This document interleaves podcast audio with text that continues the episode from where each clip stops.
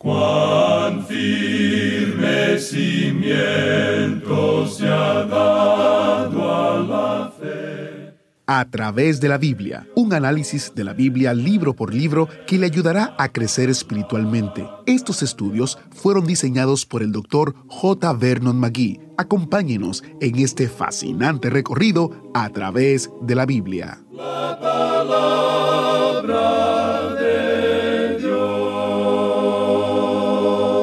Mejor es la buena fama que el buen ungüento, y mejor el día de la muerte que el día del nacimiento.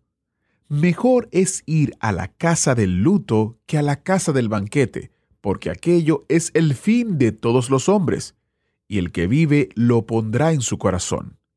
Mejor es el pesar que la risa, porque con la tristeza del rostro se enmendará el corazón. Eclesiastés capítulo 7 versos desde el 1 hasta el 3. Sabemos que a menudo los pensamientos de Dios no son los del hombre o los del mundo. De hecho, hay veces que son opuestos, pero ¿vale más el día en que se muere que el día en que se nace? ¿Vale más ir a un funeral que ir a divertirse? ¿Qué sentido tiene eso? Bienvenido a través de la Biblia, el programa donde conocemos a Dios en su palabra. Soy su anfitrión, Heiel Ortiz. Continuamos con nuestro estudio de la sabiduría de Salomón en el libro de Eclesiastés. Llegamos hoy al capítulo 7 y vamos a estudiar hasta el capítulo 8, verso 15. Antes de entrar en el estudio de hoy, comparto unos mensajes que hemos recibido. El primero es de un oyente en Perú. Él nos escribe, Qué gran bendición es poder escribir a ustedes desde Perú. Los escucho todos los días por Radio Integridad y son de mucha ayuda espiritual. Sus enseñanzas son muy claras. Muchas bendiciones para este ministerio y para todo el equipo que elabora y que hace posible la difusión de la palabra de Dios a muchos lugares. Disaimi o Dasaimi en Cuba escribió, es maravilloso este estudio de la Biblia que nos edifica en nuestra vida cristiana. Muchas gracias. Dios siga bendiciendo sus vidas para que puedan seguir instruyendo a hermanos en la palabra de Dios. Muchas gracias por sus palabras. Es nuestra oración llevar la palabra entera al mundo entero porque realmente eso es lo que el mundo necesita escuchar. Iniciamos este tiempo en oración. Padre Celestial, gracias porque tú nos has atraído hacia ti a través de la enseñanza de tu palabra. Permítenos ser guerreros de oración por aquellas personas en culturas donde tu nombre aún no es conocido. Te agradecemos porque tu palabra nos sea enseñada en el día de hoy. Suaviza nuestros corazones para que podamos escucharte hablar y recibir tu palabra. En el nombre de Jesús te lo pedimos. Amén. Y ahora estamos listos para iniciar nuestro recorrido bíblico de hoy, con las enseñanzas del Dr. Magui siendo dirigidos por nuestro maestro Samuel Montoya. Llegamos hoy, amigo oyente, al capítulo 7 de este libro de Eclesiastés, y aquí encontramos el último experimento realizado por Salomón. Como dijimos antes, él hizo un experimento con su vida y probó todo lo que se podía hacer debajo del sol, buscando la posibilidad de obtener satisfacción y gozo para su vida. Y él probó hacer de todo sin encontrar esa satisfacción. Él probó la ciencia, él estudió las leyes naturales del universo, y uno pensaría que eso podría realizar alguna contribución. Lo hizo, pero no le satisfizo para nada.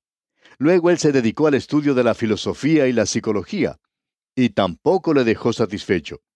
Trató entonces de encontrar satisfacción en el placer y tampoco la halló. Y el materialismo. También probó el fatalismo, una filosofía bastante popular de la vida en el día de hoy. Y el egoísmo, el vivir para uno mismo. Luego probó la religión, y la religión nunca satisfará, amigo oyente. Solo Cristo puede hacerlo. También las riquezas fue algo que este hombre Salomón probó. Él fue el hombre más rico del mundo. Sin embargo, descubrió que él no podía comer el oro. Él descubrió que el oro en sí mismo no le brindaba ninguna clase de satisfacción. Ahora, la última prueba es lo que nosotros hemos llamado su moralidad. En realidad lo que tenemos ante nosotros aquí es una persona que trata de hacer lo bueno por los demás. Y diríamos que hacia esa dirección es donde se está dirigiendo la mayoría de la gente.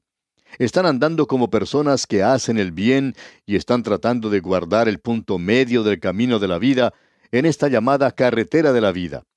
Estas son las personas que hacen sus negocios en el centro de la ciudad.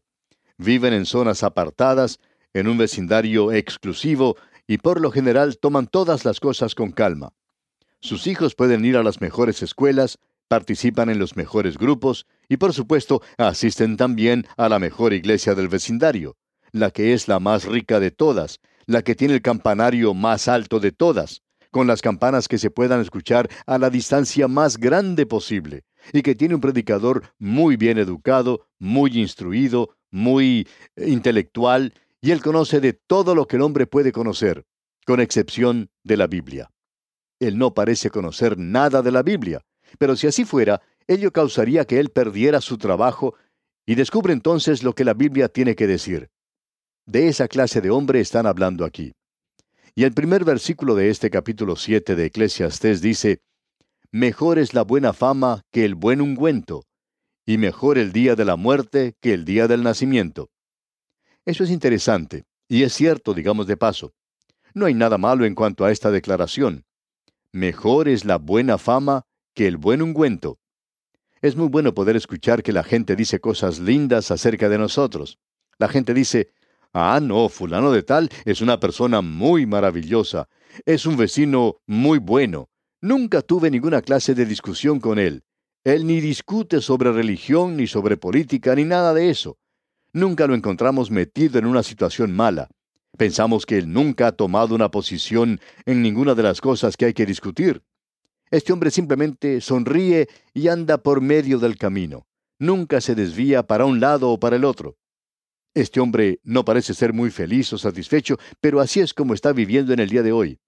Es un hombre muy respetado. Todos pensamos mucho de él en la comunidad y la gente reconoce que este hombre está tomando parte en las diferentes organizaciones de la ciudad y tiene negocios con toda clase de personas. Bueno, ¿no es eso lo que hay que hacer? Cuando algún día muera, tendrá un gran funeral, y el predicador lo empujará hasta el cielo mismo.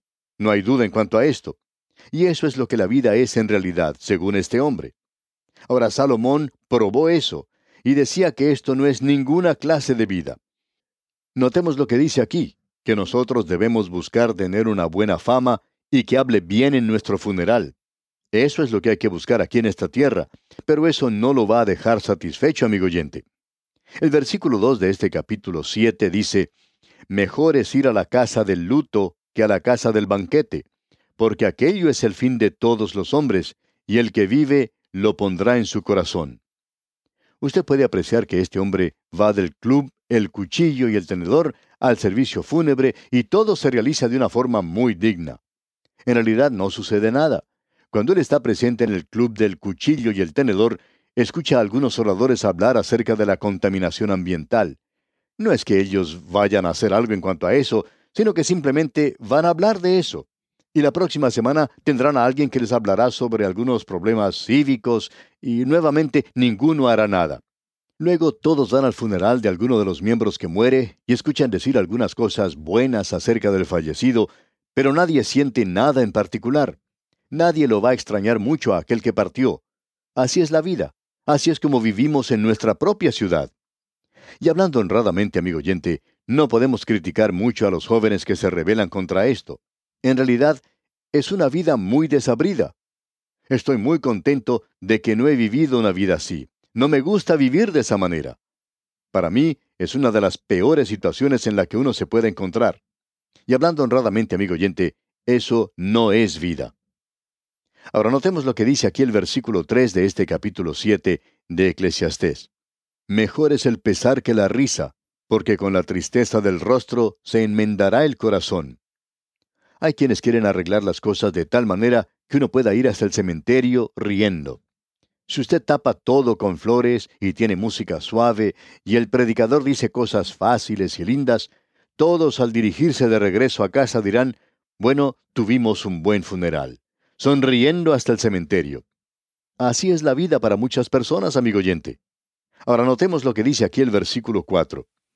El corazón de los sabios está en la casa del luto, mas el corazón de los insensatos en la casa en que hay alegría.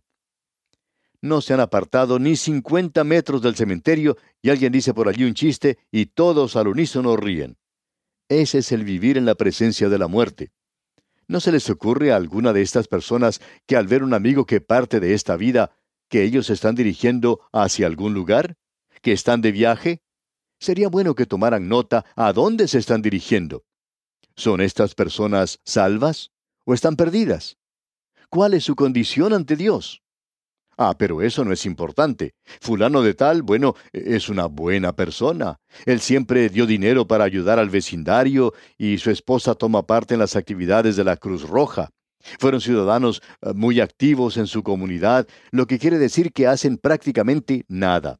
Es decir, que ellos no toman ninguna posición en cuanto a los asuntos importantes de la vida.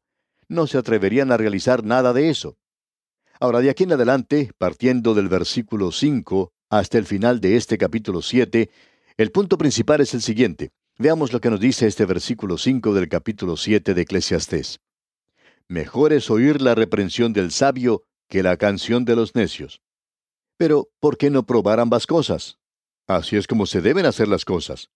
Algún hermano viene y le dice, bueno, yo creo que usted está equivocado en cuanto a eso. Y usted está de acuerdo con él. Y luego usted va a esa función de la orquesta moderna y disfruta de eso también. La idea es que uno puede ser mejor que el otro, pero es mucho mejor andar con ambos grupos. Ese, pues, es el cuadro que tenemos aquí. Veamos ahora lo que dice el versículo 6. Porque la risa del necio es como el estrépito de los espinos debajo de la olla, y también esto es vanidad. Todo esto es vacío. Uno puede andar con esta clase de gente, tener la hora del cóctel, la hora feliz. Uno puede hacer eso. Luego puede ir a la iglesia el domingo. Todo eso está bien. Así es como se hace en nuestra ciudad. Luego él dice aquí en el versículo 9, No te apresures en tu espíritu a enojarte, porque el enojo reposa en el seno de los necios. No se enoje con nada. Siempre sea una persona buena. No tenga desavenencias con nadie. Eso siempre ayuda en los negocios y es una forma muy fácil de hacer las cosas. Y todo lo que uno tiene a través de esta sección es lo siguiente. Tome las cosas con calma. Camine suavemente, no sea un extremista, no se vuelva loco en cuanto a la religión. Evite la izquierda o la derecha. No sea derechista ni izquierdista, sea en la religión o en la política. Tome todo con calma. Recorra siempre el centro del camino. Siempre llegue a algún acuerdo. No pelee. Si usted está con esta clase de gente, bueno, vaya con ellos. Y si usted está con esta otra clase de gente, pues vaya también con ellos. Vaya con cualquier clase de persona que se encuentre. Después de todo, usted puede parecer muy religioso los domingos. Y amigo oyente, usted puede vivir infernalmente el sábado por la noche y luego al día siguiente aparentar ser un creyente. Un hombre que se había emborrachado como una cuba el sábado por la noche, dijo el domingo por la mañana, Quiero que usted sepa que yo soy creyente. ¿Qué cree que soy? ¿Un pagano? Y amigo oyente, eso era exactamente lo que era. Ese es el cuadro que tenemos aquí ante nosotros. Ahora tenemos varias cosas en este capítulo que deseamos destacar. Leamos los versículos 10 y 11. Nunca digas cuál es la causa de que los tiempos pasados fueron mejores que estos, porque nunca de esto preguntarás con sabiduría. Buena es la ciencia con herencia y provechosa para los que ven el sol. Aquí tenemos sabiduría. Dijimos al comienzo de nuestro estudio del libro de Proverbios que la sabiduría es otro nombre para Cristo. Se nos dice que Él ha sido hecho sabiduría para nosotros. Y en medio de todo aquí, donde encontramos a este hombre tratando de andar con ambos grupos y mantenerse en el centro del camino, nos dice que es bueno para uno el tener sabiduría. Y es bueno, amigo oyente, tener hoy a Cristo. En la primera parte del versículo 12 dice, porque escudo es la ciencia y escudo es el dinero. Este hombre quiere tener mucho dinero, pero no quiere tener a Cristo. Al final de este versículo 12 dice, Mas la sabiduría excede en que da vida a sus poseedores. Y usted, amigo oyente, no puede comprar su vida con dinero. Usted puede ir a una de las mejores clínicas u hospitales en el mundo y quizá agregar tres o cuatro años a su vida. Sin embargo, eso no le da una vida real. No le provee a usted vida eterna aquí y más adelante en la eternidad. No lo puede obtener de esa manera. Solo la sabiduría puede hacer eso. Y la sabiduría, amigo oyente, es Cristo Jesús. Y ese es el problema con el hombre. Uno puede notar que eso se dice una y otra vez. Ahora, pasando al versículo 21 de este capítulo 7 de Eclesiastés, leemos, Tampoco apliques tu corazón a todas las cosas que se hablan, para que no oigas a tu siervo cuando dice mal de ti. No se perturbe cuando escucha que alguien que usted conoce muy bien dice que usted es un ladrón. No permita que eso le moleste porque usted ha tomado el camino fácil en el centro del camino y va a encontrar que a la larga la comunidad le aplaudirá y quizá hasta le nombren a usted como el ciudadano más valioso que ellos tengan. Amigo oyente, esto es algo putrefacto en realidad. Esta no es otra cosa sino vivir como un vegetal y no como un hombre. Ah, amigo oyente, que tengamos hoy algo vital, algo que es real. Y llegamos ahora al capítulo 8 de Eclesiastés. Y encontramos aquí que ese hombre ni es caliente ni frío, es tibio. Él está viviendo por lo que llama la regla de oro, aun cuando no tiene una idea de lo que quiere decir y lo que necesita. Él observa que parece no haber demasiada diferencia entre el malvado y el justo. Ambos son muy parecidos. Bien, observemos este capítulo y destaquemos los puntos más sobresalientes. El primer versículo del capítulo 8 de Eclesiastés dice, ¿Quién como el sabio y quién como el que sabe la declaración de las cosas? La sabiduría del hombre ilumina su rostro y la tosquedad de su semblante se mudará. Solo Cristo tiene la verdadera sabiduría y puede cambiar la vida de un hombre. Él puede entrar en una vida y traer gozo y alegría, puede traer paz, puede traer las cosas que son necesarias en el día de hoy y librarnos de una vida mediocre en la actualidad. Luego dicen los dos versículos siguientes, los versículos 2 y 3, Te aconsejo que guardes el mandamiento del Rey y la palabra del juramento de Dios. No te apresures a irte de su presencia, ni en cosa mala persistas, porque Él hará todo lo que quiere. O sea, tenga cuidado con lo que hace, no se meta en problemas. Y el versículo 4 agrega, Pues la palabra del rey es con potestad, ¿y quién le dirá, ¿qué haces? Aquí tenemos a un rey, y él puede tomar una posición. ¿Por qué no vivir como un rey y tomar una posición? Esa es una posición que usted puede tomar, algo que usted puede hacer. En cierta ocasión se le preguntó a un joven rebelde, ¿por qué has tomado un estilo de vida como este? ¿Por qué estás vestido de esa manera? Y él contestó, bueno, yo quiero libertad, quiero ser libre, yo quiero vivir como me plazca. Y luego se le hizo otra pregunta. Si tú cambiaras de forma de vestir y luego trataras de mezclarte con esta gente, ¿te aceptarían?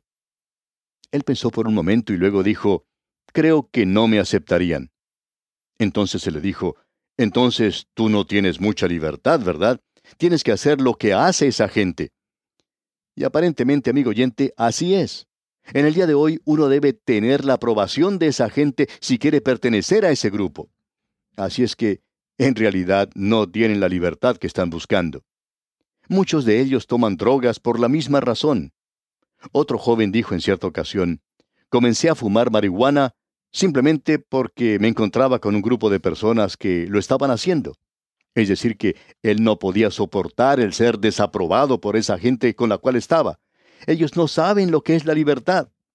Y alguien le dijo a ese joven, mira, ¿crees que yo no tengo libertad porque me he visto en la forma en que lo hago? Bueno, dijo el joven, yo diría eso. Entonces la otra persona le dijo, bueno, mira, tú sabes que yo tengo una libertad que tú no tienes en el presente. Yo no tengo por qué vestir de esta manera todo el tiempo puedo vestirme de la forma en que me plazca a mí también. Y así es en realidad, porque tenemos libertad. Nosotros en el día de hoy tenemos una libertad que muchos otros no tienen. Hay muchos que están viviendo en un mundo donde existe una rebelión contra Dios. Sin embargo, nosotros podemos inclinarnos ante Jesucristo, podemos llamarle a Él Señor y Salvador. Esa es la verdadera libertad. La multitud se está dirigiendo en una dirección y yo no estoy siguiendo en esa dirección. Yo ya he elegido lo que quiero. Amigo oyente, si usted quiere una verdadera libertad, tiene que acercarse a Cristo Jesús, ya que Él dijo, si el Hijo os libertare, seréis verdaderamente libres. Y esa, amigo oyente, es la libertad que usted puede tener. Bien, volviendo a nuestro texto, tenemos que este hombre que quiere hacer el bien a los demás es tan malo como la persona que se encuentra en la cárcel. Es dominado por la tradición.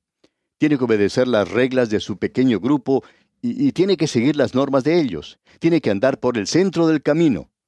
Ese es su estilo de vida. Y veamos lo que dice aquí el versículo 8 de este capítulo 8 de Eclesiastés. No hay hombre que tenga potestad sobre el espíritu para retener el espíritu, ni potestad sobre el día de la muerte. Y no valen armas en tal guerra, ni la impiedad librará al que la posee. Llegará un día, si esta persona continúa bebiendo sus cócteles, cuando tendrá que ponerse en tratamiento por ser un borracho o un alcohólico. Y hay muchos que terminan haciendo eso. Hay millones de personas así.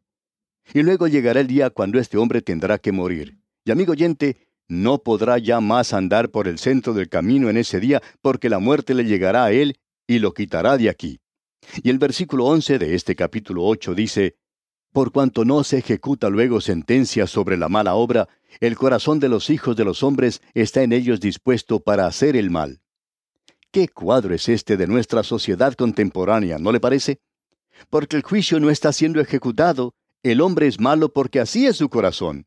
Y esa es la razón por la cual hay muchas personas que aún continúan en el pecado. Alguien dice, bueno, yo estoy pecando ya por cinco años y, Dios no ha hecho nada acerca de eso. Amigo oyente, eso ya es un castigo para usted. Dios no ha hecho nada en cuanto a eso porque Él está esperando el final del camino. En realidad, amigo oyente, Él puede esperar hasta la eternidad. Usted no puede. He aquí ahora el tiempo aceptable, he aquí ahora el día de salvación. Y encontramos que los versículos 14 y 15 nos aclaran esto muy bien. El escritor observa que parece no haber mucha diferencia entre el malvado y el justo, y así es cuando uno observa nada más que la superficie. Leamos el versículo 14. Hay vanidad que se hace sobre la tierra, que hay justos a quienes sucede como si hicieran obras de impíos, y hay impíos a quienes acontece como si hicieran obras de justos. Digo que esto también es vanidad. Bueno, no hay ninguna diferencia. Ambos terminan de la misma manera. Y el versículo 15 dice, Por tanto, alabé yo la alegría, que no tiene el hombre bien debajo del sol, sino que coma y beba y se alegre, y que esto le quede de su trabajo los días de su vida que Dios le concede debajo del sol. Y este hombre finaliza viviendo de esta manera, comamos y bebamos porque mañana moriremos. Amigo oyente, esa es la filosofía de la vida más triste que cualquier persona pueda tener. Y aquí, amigo oyente, vamos a detenernos por hoy. Dios mediante, continuaremos en nuestro próximo programa con este estudio en el libro de Eclesiastés. Le sugerimos que lea el próximo capítulo, el capítulo 9, y se prepare así para el estudio que tendremos Dios mediante en nuestro próximo programa. Es nuestra oración que el Señor le bendiga en gran manera. Agradecemos que nos acompañara en el estudio de hoy. Le invitamos a que visite nuestro sitio en internet a través de la biblia.org. Ahí puede suscribirse para recibir las notas y bosquejos de lo que estamos estudiando y noticias del ministerio. También encontrará la variedad de libros y materiales gratuitos que tenemos para usted. El sitio es a través de la biblia.org. Todo lo que hacemos es posible gracias al Señor y a personas como usted que se unen a nosotros en la obra de llevar la palabra entera al mundo entero. A través de la Biblia es una producción de Radio Transmundial.